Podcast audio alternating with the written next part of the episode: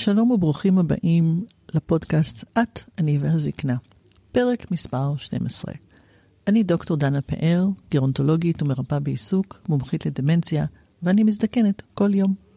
ואני יעל חביב, אני יועצת אישית, זוגית ומשפחתית לבני הגיל המבוגר, וגם אני מזדקנת כל יום. ובפרק הזה בחרנו להביא לכם מגוון של המלצות, וגם כמה שלא, של חומר קריאה שאנחנו כבר שנים קוראות בהקשר של זקנה וכל מה שקשור בתקופת החיים הזו. מסתבר שאנחנו קוראות מכיוונים מאוד שונים, וזה הולך להיות שיח מעניין, שבו גם אנחנו נגלה ונכיר טקסטים שהאחרת מאוד מתחברת אליהם, או לא. אני אציין שאנחנו בטקסט שמלווה את הפודקאסט, יהיה כתוב את השמות של כל הספרים שאנחנו ממליצות עליהם, כדי שתוכלו להשיגם במידה ותרצו. וכמובן גם להגיב לנו, אם אתם מכירים את הספר או את הטקסט, ואם אהבתם או לא. בין לבין אנחנו גם רוצות לשלב טקסטים שנקריא לכם, כדי שתבינו עד כמה באמת אנחנו אוהבות אותם. ונתחיל עם טקסט שיעל בחרה. בחרתי להתחיל עם טקסט של רומן גרי מהספר לאור אישה. זה בעצם סיפור של לילה אחד, אה, לילה ראשון ואחרון בחייו של זוג. ואני מצאתי קטע שאני אוהבת אהבת נפש, ואני אקריא אותו עכשיו. ובגיל 60, כשאהיה זקנה, את מתכוונת לבטן, לשדיים, לישבן, לדברים האלה? כן, בהחלט, זה מפחיד, לא? לא. מה זאת אומרת לא? כשאהיה זקנה בלה? זקנה בלה? מה זאת אומרת? זה לא קיים. ואם כן, אז רק בסיפורים בלי אהבה. ומה קורה איתנו, איתך ואיתי, עם בעיות הזוג וכיוצא בזה? מה זה בכלל בעיות הזוג? או שיש בעיות, או שיש זוג. זה הכל. זה מאוד מעניין. זה סיפור מרתק על סוג של אהבה באמת בלתי אפשרית, והרבה פעמים אנחנו מדברות על המקום הזה שאני קצת אופטימיסטית, או הרבה אופטימיסטית, ואני מאוד מאמינה באהבה, ואני מאוד מאוד מאמינה בזוגיות, על כל פניה ורבדיה וגווניה, וזה ספר שאני מאוד מאוד אוהבת אותו ככה כאיזושהי ראייה גם אחרת לזוגיות, וגם ההסתכלות שהזקנה היא חלק מהזוגיות, והשנים הארוכות שלנו ביחד הן בעצם אה, חלק מתהליך מאוד ארוך, שאנחנו לומדים להכיר אחד את השני, ונחשפים אחד אל השני, אה, עוברים את התהליכים המשותפים האלה ביחד. אהבת? אהבתי. אהבתי גם את האופטימיות שאת משרה לאורך זמן שאני איתך מדברת, שהזוגיות, יחסים בזקנה, הם תמיד ניתנים לשינוי ולטיפוח ול... אני אקרא לזה התקדמות מסוימת, ולא צריך להיות תקועים בהכרח במה שהיה בעבר, שזה איזושהי סטיגמה שיש לנו, שאנשים של מה שהיה זה מה שיהיה. כן, חלק מהאג'נדה שלנו, אני חושבת, כבר הצלחתי להבחין, היא שתמיד אפשר לשנות בכל גיל. תמיד, ולו רק את החוויה. זאת אומרת שיכול להיות שדברים יישארו כהווייתם, אבל החוויה תהיה שונה. וזה בסופו של דבר מה שחשוב. אז אני רוצה לספר לך מה היה הספר הראשון שאני קראתי שקשור היה לזקנה. זה היה ממש ממש מזמן. אבל זה היה גילו של אדם, של פרופסור מריאן רבינוביץ', שהמליצו לי בעבודה שבה עבדתי. הסתקרנתי וקראתי אותו, והוא לא כזה מדהים בעיניי, אבל הוא מאוד מאוד מעניין, הוא באמת מביא איזושהי תפיסה שהגיל יותר מאשר מספר, ויש הרבה מאוד רבדים לגיל, והיבטים וממדים בעצם. אני חושבת שדיברנו על זה גם בפרק הראשון, שבעצם הוא מתאר סוגים שונים של ממדים של זקנה, שיש את הגיל החברתי והגיל התפקודי והגיל הביולוגי והגיל הנפשי, גיל רוחני. זאת אומרת, כל מיני סוגים של גיל, ולא צריך להיתפס דווקא למספר ולצפות שהכל יהיה אותו דבר, כי זה המספר שיש. ומה אהבת בספר הזה? מה הוא גילה לך? מה הוא פתח בפנייך? זה הרבה יותר מורכב ממה שאנחנו חושבים, וזה גם הסביר לי אנשים שמבוגרים ממני, הייתי עוד ממש צעירה אז בתחילת שנות ה-20, שהיו בני 40, 50, וראיתי שהם עושים כל מיני דברים בחיים שאני לא יכולתי להסביר, שנראו לי, אני אגיד, מטופשים. ואני הייתי אומרת, אבל אני לא הייתי עושה את זה במקומם. איך אנשים בגיל 50, עם כל הניסיון חיים שלהם, עדיין עושים שטויות כאלה? ואז אמרתי, אוקיי, הם אולי בגיל כרונולוגי של 50, אבל בגיל נפשי כנראה שהם צעירים יותר, או כל מיני דברים מהסוג הזה. אז כמובן, גם בני 50 נראו לי מאוד זקנים, עם הזמן למדתי, זה לא ככה. אבל כן, העניין הזה, וזה משהו שאני נושאת איתי לאורך זמן, שזה מורכב. וזה שכתוב את המספר, לא אומר לי שום דבר על היכולות. יש דברים שהם יותר, ויש דברים שהם פחות. ולא בהכרח מתאימים לנורמות החברתיות שאנחנו מגדירים אותן. אז זה משהו שבאמת למדתי, וספר נוסף שלמדתי ממנו הרבה, בעיקר, זה התחיל בתואר שני כשלמדתי גרונטולוגיה, שלמדתי אצל פרופסור אה, דוד כהן, שהקים את המחלקה לגריאטריה בבית חולים כרמל. היה איש מאוד מאוד סימפטי ונחמד ובעל ידע, ובאמת היה אישיות ללמוד ממנה. הוא כתב שני ספרים שהם שני ספרים אנכרוניסטיים משהו. למדתי המון משם, וזו הייתה תקופה שלא הייתה ספרות, בטח לא בעברית. אה, על מה, איך ללמוד על גרונטולוגיה, איך ללמוד על גריאטריה, בטח לא להדיוטות שלא מתוך אה, העולם של הרפואה. אז למדתי המון מהשני הספרים האלה, שלו ושהוא כתב עם דוקטור מנוחת צ'חנובר. ובאמת היסודות של הגרונטולוגיה למדתי מהם.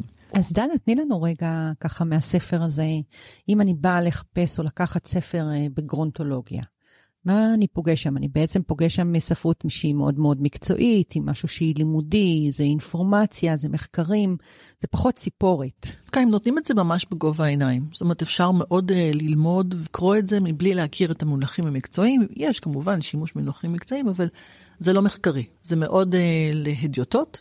שרוצים ללמוד ולהכיר את התקופה הזאת, אבל מאז אני חייבת לומר שיצאו ספרים טובים יותר. כאילו, באותה תקופה זה היה מאוד מוצלח. היום כבר יש ספרים של אשל, שנקרא אה, יסודות הגרונטולוגיה. יש ספר שנקרא קנה והזדקנות בישראל, שיש לו הרבה מאוד אורחים, הוא עם המון המון מידע ממש רלוונטי, גם הוא יחסית ישן כבר, אבל בתור ספרי בסיס ויסוד לגמרי, אלה ספרים טובים. אני חושבת שיש באמת משהו בעולם האקדמי או הלימודי או המחקרי, שהזקנה כל הזמן נמדדת. זאת אומרת, זה משהו חדש באנושות שלנו, שאנחנו כל הזמן לומדים אותו, ואנחנו לומדים אותו תוך כדי תנועה. אנחנו לומדים מה הצרכים, מה זה אומר, מה, מה מחפשים, ואולי לפעמים אפילו ספר מלפני עשר שנים הוא קצת פחות רלוונטי למציאות של היום, אבל כמו שאת אומרת, יש את היסודות באמת. באמת מדברים על, ה, על הבסיס, תפיסה של הזקנה. אחר כך אפשר ממנו באמת להתפתח לעוד הרבה מאוד גישות אחרות. נכון, והרבה ספרים בעצם יצאו בהוצאה של אשל, שהרבה שנים היו היחידים שהוציאו ספרים על זקנה, ואני רוצה לספר על עוד שניים שהם קצת הם, צדדיים כאלה, הם לא מאוד משמעותיים, לדעתי, בספרייה של אשל, אבל דווקא למדתי מהם הרבה. אחד מהם נקרא היומן, היומן של נחמה קפלן. עכשיו, נחמה קפלן הייתה אישה ממוצעת, חיה חיים מאוד ממוצעים. מיוחדת בדרכה. מיוחדת בדרכה שהיא כתבה את זה, זה ספ... אין ספק. היא הגיעה למצב של, אמ, נקרא לזה סיעודית בבית, הרבה עזרה בתפקוד, והיא פשוט תיארה ביומן את החיים שלה במשך כמה שנים באופן עקבי. מה שלמדתי מהספר הזה שהיה מצד אחד מרתק, לחיות, זה המציצנות לחיים של מישהו אחר, מצד שני משעמם, כי הוא די חזר על עצמו. זה להכיר מבפנים את החיים של אדם זקן. בין אם זה על שמחות, קשיים, התלבטויות, דאגות. ממש היה לי חרך, נקרא לזה אולי החלון אפילו, לתוך החיים של אדם שנמצא במצב הזה בלי פילטרים, אבל היא כן כתבה את הקשיים ואת הדאגות ואת המחשבות השליליות, המחשבות הטובות, ופשוט היה מרתק, ספר שלכאורה אפשר היה להסתפק ב-20 עמודים הראשונים, כי הייתה איזושהי חזרה. אבל פשוט היה מעניין. מעניין אם גם בעצם בהחלטה של העורך לשמר את החזרתיות הזו. ולהראות אולי שכן, אלה החיים, והם רוטינים, והם חוזרים על עצמם, והם, ועדיין הם, הם שווים את הקיום, הם שווים את הקימה בכל בוקר, עשייה ולמפגש ולהתעוררות. נכון, כי אחד המוטיבים שם זה כמה שהיא רצתה לחיות. מדהים. במצב שאת אומר, אנשים צעירים מסתכלים מהצד ואומרים, נו, בשביל מה? אבל היה רוח מאוד ברורה שהיא רוצה לחיות. גם ברגעי הייאוש שלה זה היה כזה זמני, ואז טוב, אני רוצה לחיות, מחר יהיה יום חדש. זה היה מאוד מאוד מעניין העניין הזה. וספר נוסף שלמדתי ממנו, אמ, של אשל, זה נקרא סיפורים שסיפרו לי מטופליי, של דוקטור אפרים יעול, אני מאוד מעריכה אותו, וגם כן סיפר סיפורים, אבל שם נגיד למדתי תסמונות, מצבים. הוא התייחס גם לנקודת המבט של המשפחה, גם לנקודת המבט של הרופא, גם לנקודת המבט של האדם הזקן שחולה במצב כזה או אחר. נקודות המבט כלליות מכל הכיוונים, וגם מאוד אה, הומני נקרא לזה, מאוד אנושי. ומתייחס לאיך להסתכל על הדברים, תוך כדי שילוב כל הדברים האלה. אז זה מעניין, אה, שוב אנחנו חוזרות לענייני הבחירה, אה, שבחרת ספרים של באמת לימוד, של התפתחות מקצועית, של אה, תכנים מקצועיים, של הלמידה מה, מהבסיס, של התוכן. זה מעניין, כי אני, למשל, את יודעת, הספר הבא שהבאתי, נקרא 50 מכתבי האהבה היפים ביותר בכל הזמנים. דייוויד לובנהרץ', אני בחרתי אותו כי יש בי געגוע אולי לאיזושהי פנטזיה של אהבה שהייתה פעם. מכתבים, המחוות, הדברים הקטנים שהיינו עושים אחד בשביל השני, שאנחנו פחות ופחות עושים אותם במהלך השנים. והרגשתי שהלוואי, הלוואי, ואולי זה עוד יקרה, נחזור לכתוב מכתבי אהבה אחד לשני, שלא יהיה בהם אימוג'י, ולא יהיה בהם סטיקרים, ולא יהיה בהם אה, מימים ולא גיפים, אלא שבאמת יהיו בהם מילים, מילים מהלב, מילים שמתארות אהבה.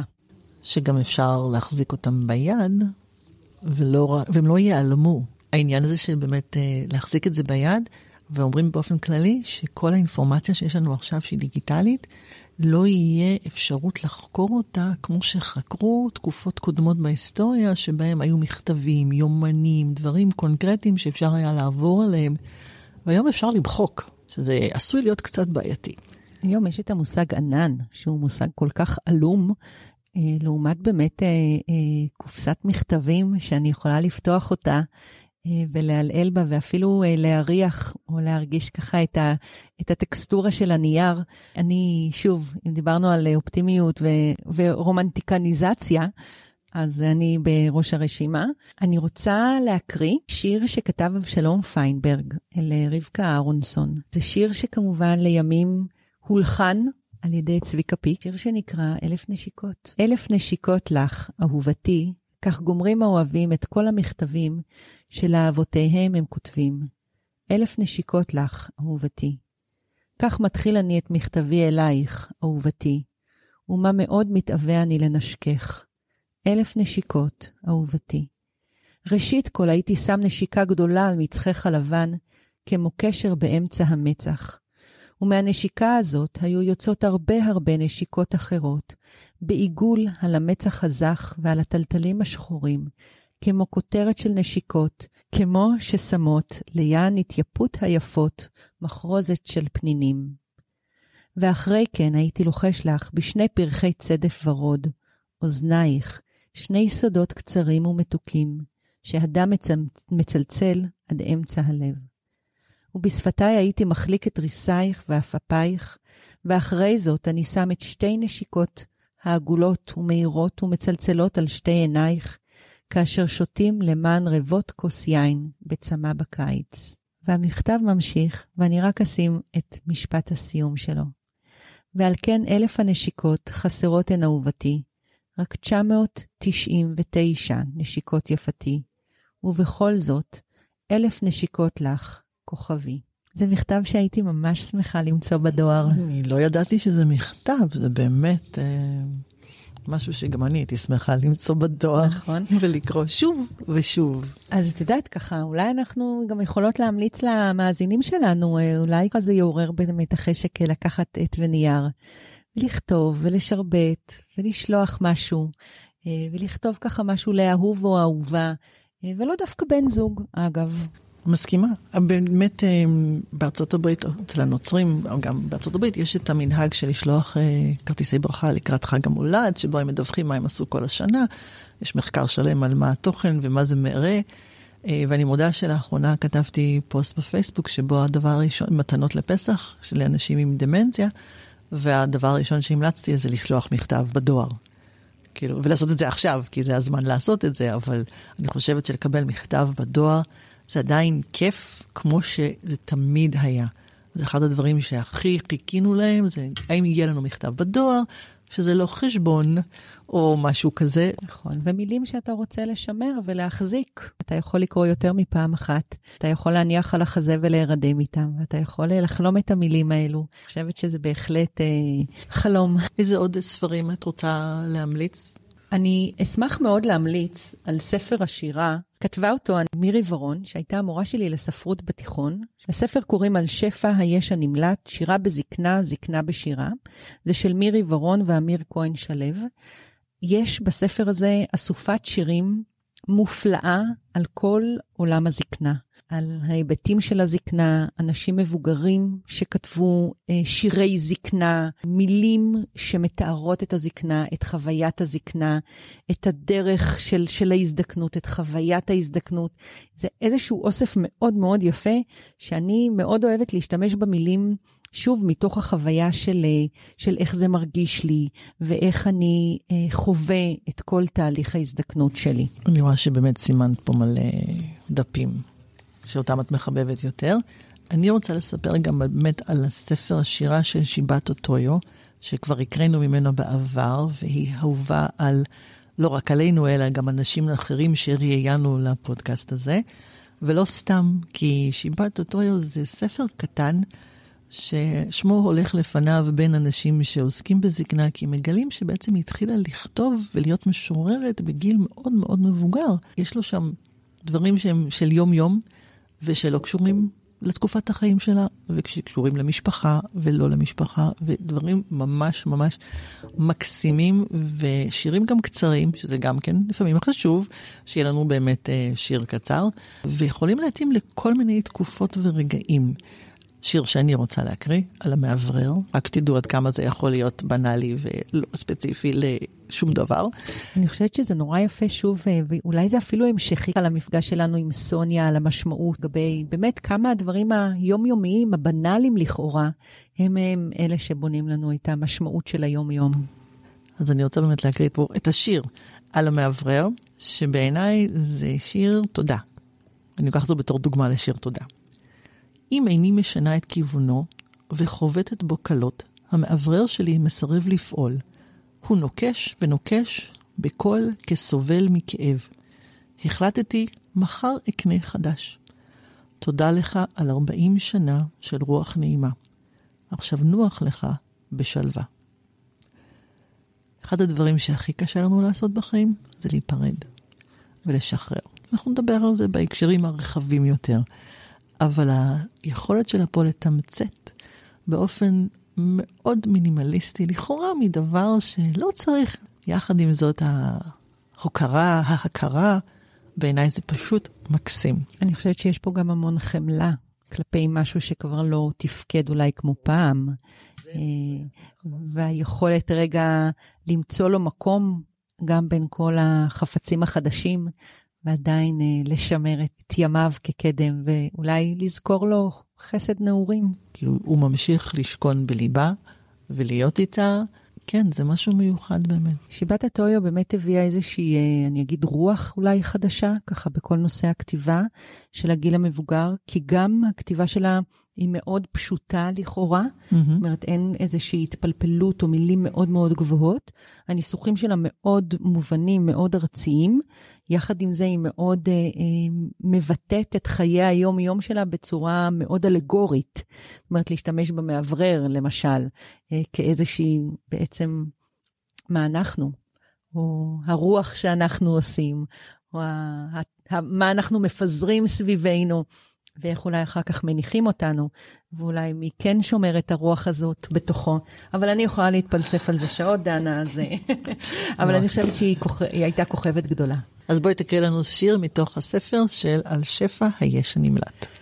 שיר שאני מאוד מאוד אוהבת, שנקרא גחליליות, של אה, רולף יעקובסן, שיר נורבגי. זה שיר שתורגם מנורבגית, והוא הולך כך. זה היה בערב ההוא עם הגחליליות, כשחיכינו לאוטובוס לבלטרי. וראינו זוג מתנשקים מתחת לעץ האגוז. זה היה אז שאמרת, ספק אל האוויר, ספק אליי. מי שאהב שנים רבות, חייו לא חלפו לשווא. והיה זה אז שראיתי לראשונה בחיי גחליליות פורחות בחשיכה, מקיפות את ראשך כוכבי פז. זה היה אז.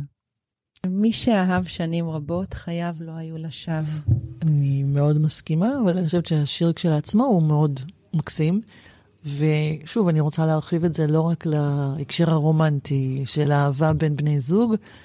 אני שומעת עכשיו פודקאסט עם הפילוסוף אלן דה בוטון, שאני מאוד ממליצה עליו, איש מדהים, שמסביר כל כך טוב את החיים, שכאילו רק בשביל זה אני צריכה להקשיב. הוא מדבר גם על זה שאנחנו צריכים לזכור שיש קשר, והחוכמה היא להיות בקשר, ולא רק עם פרטנר בהקשר הרומנטי, אלא קשר עם חברים, קשר עם שכנים, קשר עם אנשים אחרים, עם בני משפחה אחרים. יש כל כך הרבה אפשרויות, וזה לא שהאדם הוא בודד ברגע שאין לו פרטנר רומנטי, אלא עם בעל קשרים או לא בעל קשרים. אני חושבת שככל שאנחנו גדלים, האהבה הראשונה אולי היא האהבה הנזקקת של לאימא. זאת אומרת, לאוכל, למי שיטפל בנו ויאכיל אותנו וייתן לנו בעצם את זכות הקיום. וככל שאנחנו גודלים, מנעד אה, האהבה בעצם גדל ומתעצם. אני זוכרת שתמיד חשבתי איך אני אצליח אחרי הילד הראשון לאהוב עוד ילד. והנה גילינו שאפשר לאהוב עוד ילד ועוד ילד ועוד ילד. מה שאני רוצה להגיד בזה זה שבאמת האהבה שלנו יש לה כל כך הרבה פנים, היא לא רק רומנטית, היא בהרבה צורות ובהרבה אופנים, וכל ילד אנחנו אוהבות אחרת. וכל חברה אנחנו ואני מוסיפה, אני, אני חושבת שאומנם זה מאתגר יותר למצוא חברות ככל שאת מתבגרת, אבל אפשר. לא מזמן אפילו שמעתי המלצה שזה ממש צריך לעשות, להוסיף חבר כל עשור. לא לזרוק את הקודמים, כן? להמשיך להיות בקשר גם עם החברים מהעבר, אבל גם להמשיך ולהיות בקשר עם חברים חדשים, על אף האתגר שבזה, כי זה מאוד מרענן אותנו. אנשים חדשים שאנחנו פוגשים לא מכירים אותנו, וזאת הזדמנות בשבילנו לבנות את עצמנו מחדש גם מולם. ואז יש סוג אפילו של שיקוף. זאת אומרת, איך בניתי את עצמי, איך הצגתי את עצמי, מה אני בוחר להביא בפרק הזה של החיים שלי למישהו חדש, מה אני מניח מאחוריי. בהחלט מעניין, ושוב, אהבה, גם אהבה לחברה, יש אהבות של יום שלישי, ויש אהבות של יום אה, שישי, ויש המון סוגים של אהבות. אה, ואני חושבת ככה באמת שכמה שיותר ניפתח אולי למושג הזה ופחות נתחום אותו, נוכל לגלות שיש המון המון אהבות, וגם אם חוויתי אהבה לחיית המחמד שלי, חיי לא עלו לשווא. זה מאוד משמעותי לחיות מחמד. זה טוב, צריך להמשיך להיות כל הזמן בחוויות חדשות, זה מה שאנחנו אומרות כל הזמן, בכל גיל. לגמרי. אז אחרי שדיברנו על ספרים שאנחנו אוהבות והיו לנו משמעותיים ואנחנו זוכרות אותם ממש בתור משהו אה, שעזר לנו ולהתקדם ולפתוח את הראש, להרחיב אופקים, אני רוצה לציין גם ספרים שפחות אהבתי. עכשיו, זה מאוד מאוד סובייקטיבי, אוקיי? אני לא התחברתי לספר הזה. זה לא אומר שום דבר. להפך, אני יכולה להגיד שקיבלתי המלצות נהדרות עליו, ואמרו לי, את חייבת לקרוא אותו. אמרו לי את זה עוד לפני שהייתי ספציפית מתעסקת בנושא הזה. וזה הספר שנקרא חשד לשיטיון של מאיה ארד. לפני שהתעסקתי בשיטיון, שזה המילה בעברית לדמנציה, אה, אמרו לי, וואי, את חייבת לקרוא, זה כל כך טוב וזה נהדר. התחלתי, קראתי, אולי בגלל שהיו לי ציפיות גבוהות, התחלתי לקרוא, אני חושבת שהגעתי 50 עמודים שהיה לי נורא נורא נורא קשה לקרוא אותם. הלכתי כרגיל לס... לסוף של הספר, כי אני תמיד עושה את זה. וגיליתי מה הפואנטה של הסיפור, ואז ממש התעצבנתי וסגרתי את הספר, ואמרתי יותר אני לא חוזרת אליו. אמרת לי אבל שההורים שלך אהבו אותו. ההורים שלי מאוד אהבו את הספר הזה, כן. והם המליצו לי, היו עוד אנשים שהמליצו ואמרו מה ירד, היא כותבת נהדר וזה, וכבר קראתי ספר אחר שלה שאהבתי, וזה באופן ספציפי, אני יכולה להגיד שממש ממש לא הסתדרתי איתו, הרשיתי לעצמי להפסיק. לצערי לא יכולה להמליץ עליו. וספר אחר שלאחרונה גם כן קצת העלה לי את הסעיף, אני מודה, זה ספר שיצא לפני שנה, ספר קטן כזה, אה, העטיפה שלו אדומה כהה בורדו, שנקרא נינוחות. של וילהם שמיר, שאני חושבת שזה מתורגם. אני אהבתי אותו, דנה. הוא התחיל טוב, אני מסכימה. קודם כל אהבתי את המילה נינוחות. מסכימה. אני חושבת שהיא מאוד מאוד מאפיינת, אני לפחות רוצה לחשוב שהיא מאפיינת איזושהי תקופת חיים בגיל הזקנה של משהו שהוא רגוע, שיש איזושהי נינוחות, שכבר התחברתי. אני מסכימה, ושם התחלתי באמת נקודת המוצא שלי. גם הוא נראה חמוד, הוא קטן, הוא לא ארוך מאוד, הוא נראה טוב, יש לו עטיפה חמודה כזו, הוא מתחיל באמת אה, מאוד בגובה העיניים ומאוד סימפטי, והתחלתי לקרוא אותו בהתלהבות יתרה, אני גם בשלב שאני עושה עם מרקר בתוך הספרים שלי, וסימנתי כל מיני דברים.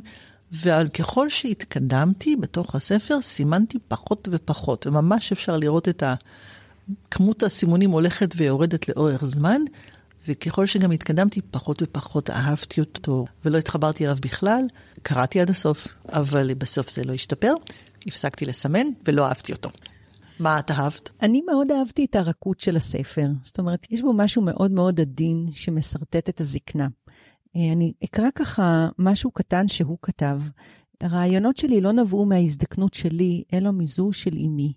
הערצתי את אמי על הנינוחות שבה חוותה את הזדקנותה, והצצתי מעבר לכתפה כדי ללמוד ממנה מה שרק אפשר. למקרה שיום אחד, כמו כולנו, אזדקק לנינוחות הזאת, ושאלתי את עצמי איך אוכל להגיע אליה בעצמי בעתיד הרחוק. אני חושבת שיש משהו בנינוחות הזו שהוא כל כך כל כך קוסם, ואנחנו מאוד מאוד רוצים להגיע אליה. אנחנו לומדים דרכים להגיע אליה, אנחנו עושים אה, אה, יוגה, ואנחנו עושים אה, ויפסנה, ואנחנו עושים מדיטציות, ואנחנו עושים כל מיני תרגילים בשביל להגיע לנינוחות הזו. אני חושבת שאנחנו יכולים להתחיל אותה עוד הרבה לפני הזקנה, אבל האופן שבו הוא למד על הזקנה מאימא שלו, בשבילי הוא פתח איזשהו צוהר של לא להיות עיוור לתהליך הזה, אלא דווקא להסתכל עליו. בעוד שהנטייה של רובנו היא לא להסתכל על ההזדקנות של ההורים שלנו. בטח לא ממבט של בוא נלמד, או בוא נראה, או בוא נרגיש אותו אה, ליום שזה יפגוש אותנו. אנחנו מאוד מתרחקים מתהליך ההזדקנות של ההורים שלנו. נכון, כשאת מתארת את זה כך ומה שהוא כתב, אני באמת מתרשמת. לא, לא השתכנעתי, כאילו עדיין לא אוהבת את הספר הזה, אולי אני צריכה פשוט לחזור אליו עכשיו באיזושהי נקודת מבט אחרת, שזה תמיד כדאי לעשות, אה, להסתכל על הדברים מחדש. אין ספק שלהסתכל על נקודת ההזדקנות של ההורים שלנו, היא נושא מאוד מאוד מורכב. א', מהפחד והבעתה של זה ההורים שלי, ואני לא יכולה להסתמודד עם זה. כאילו, אנחנו כל כך, כל כך בתוך זה, ללא קשר אם ההורים שלנו זקוקים לעזרה עכשיו או לא, רק לראות גם מי הם היו פעם, והם היו תמיד אומניפיטנטים. זאת אומרת, הם בעלי כוח על, ופתאום הם לא. ואז מה זה אומר על החיים? זה יכול מאוד מאוד לערער.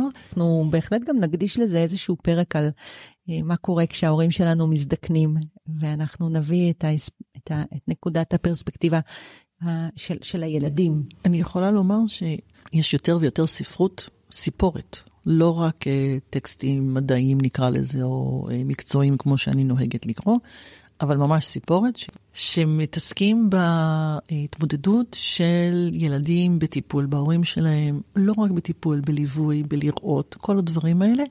יש, הולך ומתפתח ז'אנר שבעל נפח, שזה מעניין, כי עד עכשיו זה לא היה. ואנחנו נדבר על סרטים בהמשך, שזה בכלל, אנחנו נראה שיש הרבה יותר סרטים שמתעסקים בכלל עם תקופת החיים הזו. אה, אני רוצה לסכם את ההמלצות שלי. ספר יסוד בעיניי, עדכני, לשמחתי תרגמו אותו לפני שנתיים לעברית, כי אני נהנית לקרוא בו שוב ושוב, ספר מאוד מאוד מסומן, שנקרא אה, להיות בן תמותה, של רופא, רופא כירורג, שזה מדהים, מדהים שרופא כירורג כתב את הספר הזה. קוראים לו אטול גוונדה, הוא עובד בארצות הברית, הוא ממוצא הודי, איש מופלא, כותב כל כך טוב. עכשיו, זה לא ספציפית לזקנה, זה לא ספציפית לחולי, זה אולי, אפשר להגיד חולי באופן כללי, אבל דרך לחיים, כאילו בעיניי זה, זה הדבר הכי חשוב שיש. ולכן כל כך למדתי, ואני כל פעם חוזרת ולומדת בתוך הספר הזה, ואני מאוד מאוד ממליצה עליו. עוד להודעה חדשה, אם אתם צריכים לקרוא ספר אחד, זה הספר לקרוא. יותר מכל אחד אחר. וזה בעיניי גם ספר חובה לכל הרופאים שאי פעם הגיעו לבית הספר לרפואה איפשהו, צריכים לקרוא את הספר הזה. תתחילו פה, אחר כך כל השאר. אני חושבת שמהמפגש הזה גם יכולים אה, לעלות הרבה מאוד אה, נושאים לספר הבא שעוד לא נכתב. על מה אפשר עוד לכתוב בנושא הזקנה והטיפול בזקנים וכל המגע עם העולם הזה שהוא כל כך מפחיד, אבל יחד עם זה כל כך אה, קסום וקוסם לכולנו. אני רוצה לסיים עם שיר שבחרתי, של אלישע פורט, שנקרא ביוגרפיה קצרה. אתה סוס מת, אמר לי המול שדחה את שיריי, וגם יקר מדי לאחיותך. הוא פגר מת, אמר האיש מהנתן אל אשתי, שהתחננה לעוד מכת חשמל. כבר אין סיכוי לאחיותו. אבל אני, הפגר הכפול, עוד חי וגם רוכב בשעתה על גב סוסי זיכרונותיי. זה נהדר. זה בחרתי לסיים. אופטימי. בהחלט. תודה רבה. תודה, דנה. ואנחנו ניפגש בפעם הבאה.